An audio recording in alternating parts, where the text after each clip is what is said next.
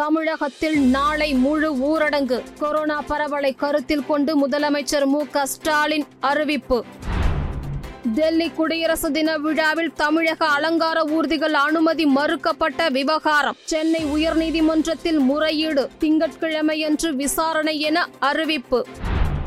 தரமற்ற பொங்கல் பரிசு பொருட்கள் வழங்கிய நிறுவனங்கள் மீது நடவடிக்கை. உணவுத்துறை அமைச்சர் மற்றும் அதிகாரிகளுடன் நடந்த ஆலோசனைக்கு பின் முதலமைச்சர் மு க ஸ்டாலின் அறிவிப்பு.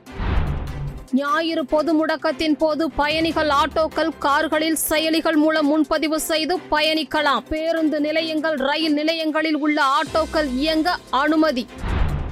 டெல்லி இந்தியா கேட் அருகே ஐம்பது ஆண்டுகளாக இருந்த அமர் ஜவான் ஜோதி இடமாற்றம். தேசிய போர் சின்னத்தில் உள்ள ஜோதியுடன் இணைக்கப்பட்டது. டெல்லி இந்தியா கேட் அருகே நேதாஜி சுபாஷ் சந்திர போஸ் சிலை அமைக்கப்படும். பிரதமர் நரேந்திர மோடி அறிவிப்பு. உலகின் மிக பிரபலமான தலைவர்களின் பட்டியலில் பிரதமர் மோடி முதலிடம். தி மார்னிங் கன்சல்ட் நடத்திய கருத்து கணிப்பில் பிரதமர் மோடிக்கு எண்பத்து நான்கு சதவீதம் பேர் ஆதரவு. சென்னை கொடுங்கையூரில் சட்டக்கல்லூரி மாணவர் அப்துல் ரஹீம் தாக்கப்பட்ட விவகாரம். காவல் ஆய்வாளர் நசீமா உட்பட ஒன்பது பேர் மீது வழக்கு பதிவு.